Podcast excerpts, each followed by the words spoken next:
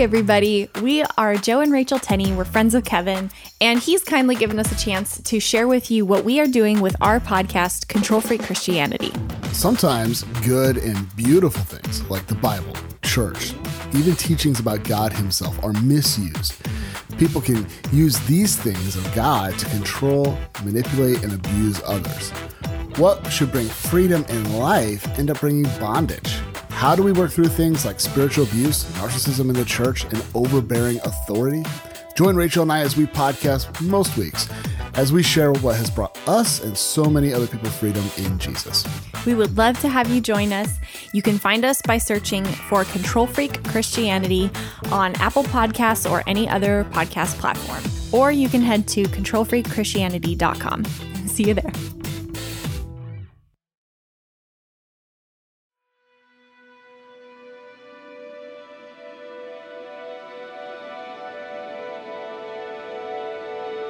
You're listening to the serialized preview of The Many Phases of Lily Andrews, Phase 4 Artificial, written and read by Kevin Morris. To unlock the full ad free version of this audiobook as it airs, head over and support the project on Patreon at patreon.com forward slash Lily Andrews. That's Lily spelled L I L Y. If you haven't yet listened to the original three short stories, phases 1 through 3, they are available on Audible. The link is in the show notes. To learn more, visit themanyphasesoflilyandrews.com. Thanks for listening.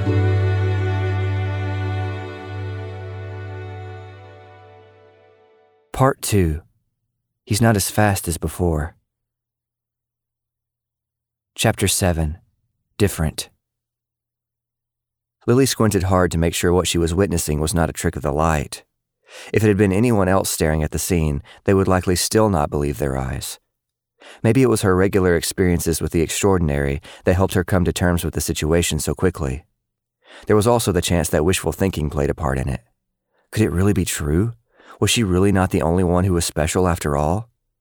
No matter what thoughts crossed her mind, there was no denying that the boy was different. Much like a deserving joke provokes a hearty laugh, Lily could not control her physical reaction to the sight she beheld. She let out a gasp. Whether it was from shock or excitement was unknown to her. However, one thing became clear promptly after the sound escaped her mouth. She had forgotten that the units were off, which meant that their droning no longer masked outside noise. The boy went stiff, slowly turning his head in her direction in such a rigid manner that the motion almost seemed robotic. Her heart skipped a beat. She had been spotted. Though part of her wanted to flee the scene, she decided that confronting the boy was the best course of action. He already knew she was there, after all. Might as well come clean. Stepping out into the entrance of the passageway, Lily greeted the boy. Hey, sorry I was spying on you. My name's Lily. She tried to pump as much friendliness into her tone as possible. Sadly, her efforts were wasted. Instead of a reply, the strange kid hopped off the air conditioner and tore down the alleyway. He was definitely not pleased to make her acquaintance. Wait, I just want to talk. There was a burning in her chest as her desire to pursue the boy spurred her body into motion. Luckily for her, the passage was a dead end. In his haste, the boy had most likely forgotten this. Or maybe he just did not know. Regardless, he would have to deal with her at some point, whether he wanted to or not. He stood frozen at the end of the breezeway, his back literally against the wall. Lily halted at a cautious distance from him. Hey, I'm sorry, she started again, attempting diplomacy. I didn't mean to scare you. Let me go, the boy interrupted, finding his voice. I want to leave. Hold on, please. I just want to talk to you. I don't want to talk. Move. She was losing him. She felt nervous, almost like she was in the presence of a celebrity. But this was not an opportunity that could be wasted. The boy continued to stand his ground, gripping his old bandages in his right hand. Maybe he planned to rewrap his leg and go on pretending to be hurt. But I saw your leg heal. Lily tried a more direct approach. I bet you're the reason the power's been going out. She'd pieced this much together the moment it had become clear that the boy's actions had been the direct cause of the cooling unit's sudden shutdown. You're different, and I. Get out of my way, the boy shouted, rushing her. He seemed to have a disposition towards running away. Perhaps she had not chosen the best words. As he approached, Lily knew she could not physically stop him. He would get away. And at the last second, rather than let herself be knocked down, she sidestepped. As he pushed past her, Lily caught a whiff of something that smelled like a campfire. Then, three paces up the alley, the boy abruptly froze, caught off guard by something. In the stillness, she could hear the patter of what sounded like liquid dripping onto the ground. Both kids' gazes went to his feet, where a small puddle of a foggy white substance pooled in the dirt. Lily, seeing that she could neither reason with her opponent nor stand up to him in strength, had taken a risk. The milky fluid that now held both of their attention was what had become of the boy's bandages. The kid turned sluggishly to face her, the white liquid dripping from his now open hand. There was a moment of silence as a look of understanding passed between them. How did you do that? The boy finally spoke up, his breath gone. Lily considered her words this time. I was trying to tell you, I'm different too. You can trust me. You melted it. The boy fumbled with his words. He could not seem to focus on the bigger picture yet. Do you have heat vision? Is it hot? she asked, already knowing the answer. No, I guess that's not it. Luckily for him, about a year ago, Lily had gotten a grasp on controlling the temperature of the things she transformed. This had all come down to belief that making this adjustment was no more impossible than changing the phase of something in the first place. Things still heated up when they melted, but the transition was so instantaneous that it would not burn someone. How did you do it then? The boy asked after thinking for a moment and coming up empty. It's hard to explain, Lily said, growing frustrated with his inability to move past the mechanics of her gift. Before she got another word out, three of the five cooling units spun up and resumed their deafening drones. She motioned hard towards the exit of the passageway, where they might continue the discussion. This was the moment of truth. She hoped she had piqued the boy's curiosity enough to keep him from taking this opportunity to bail. He reached the open air before her, but instead of fleeing, as Lily feared, he waited for her to catch up. I guess you didn't break them then, she said once she could hear her own thoughts again. They both knew she was referring to the cooling units.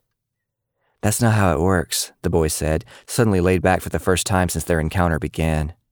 Perhaps the blast of noise had snapped him out of whatever state of mind he had been in. I'm sorry I scared you. Lily hoped he might receive her olive branch now that he had calmed down. You didn't scare me. I was just trying to be careful, is all.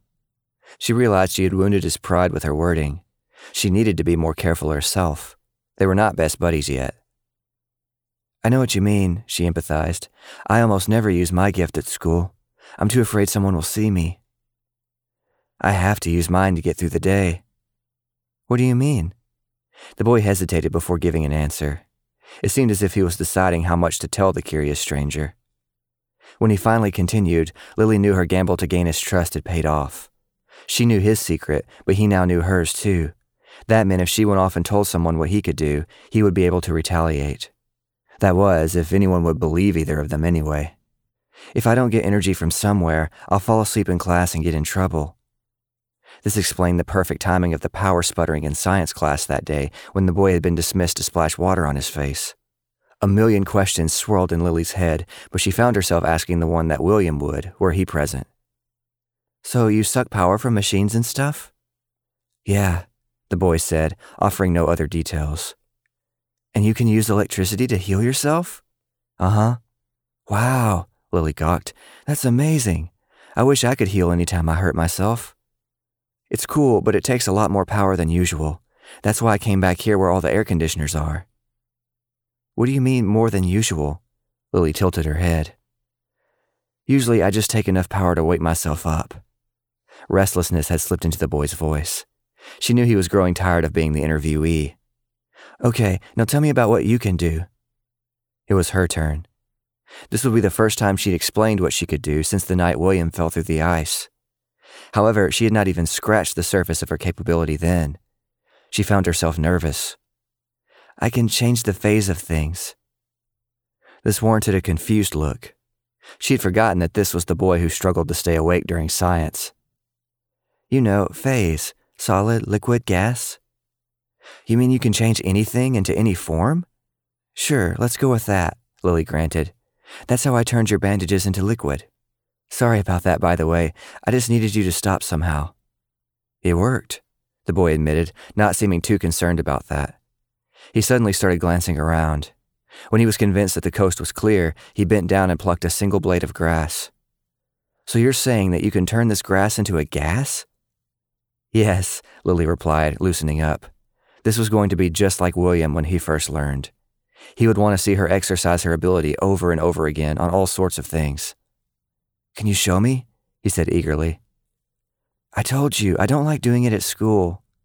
Come on, just this once. Nobody's watching. Lily rolled her eyes but smiled.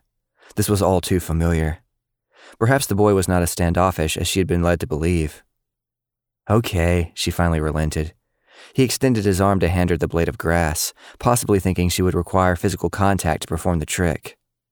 Maybe that was because he did. But before it reached her, the grass gracefully dissolved from the top down, the vapor whisked into the surrounding air like a dandelion. The boy halted and stared, mouth open in amazement. The sound of the school bell echoed throughout the playground. Lily watched the boy's expression fall. Would you want to talk some more tomorrow at recess? he suggested. It'd be hard to get any privacy. I doubt my friends will let me sneak off again. And if I tell them I want to talk to you alone, they'll get nosy. The boy thought a moment, pressed for time. Do you ride the bus? No, Mom picks me up. Oh, okay, he said, his voice falling with his expression. Would your parents let you stay at school for an extra 30 minutes? Lily inquired, hatching a plan. I could be gone until dark and Mom wouldn't mind, he replied. Cool, I'll ask my mom if it's okay. All right, then. As the two began making their way towards the building's entrance, he suddenly paused and faced her again.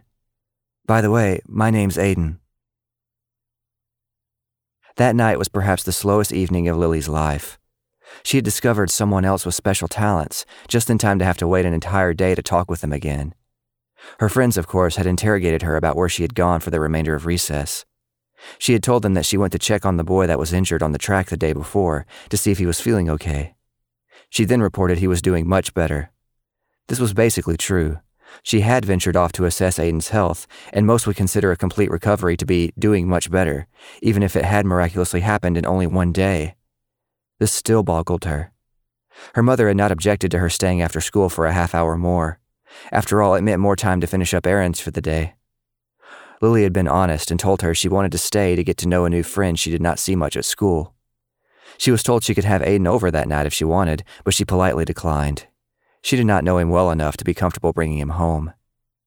As she lay in bed, willing herself to sleep, she realized how good it felt to have finally told someone else her secret.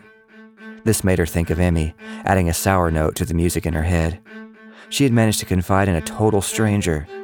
Granted, the prospect of knowing someone like him was too good to pass up, but why, she wondered, was it so hard for her to do the same with her best friend?